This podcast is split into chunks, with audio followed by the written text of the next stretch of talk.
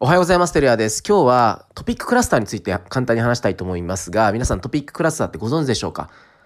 まあ、あの、ブログ記事とか SEO 対策をするときに使う考え方で、えー、トピック、一つのテーマ、柱となるページがあって、えー、その柱となるページの中で書かれている内容を補足する別のクラスターページっていうものがあります。まあ、わかりやすく言いますと、例えば沖縄そばの作り方というブログ記事を一つのピラーページにした場合、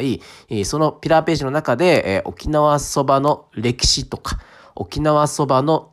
食べ方とか、沖縄そばで使われる出汁とか、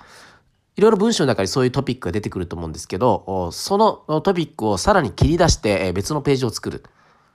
例えば、えー、沖縄そばの歴史っていう内容がピラーページの中に入っておれば沖縄そばの歴史とはっていう別のブログ記事を作ってでそれ相互にリンクする、まあ、内部リンクを作るってことですね。なので一つのピラーページに対して、まあ、10個とか20個とかっていうのを内部リンクをすることによって、えー、ピラーページ以外でこの、えー、クラスターページ例えば沖縄そばの歴史とはっていうところが上位検索上位に上がると相互作用で全体の記事が上がっていくっていうやり方になります。これをですね、えー、うちはあの YouTube の、まあ、YouTube で配信しているポッドキャストの音声配信のコンテンツプラスブログ記事にしてるので結構効果的効果を出しております。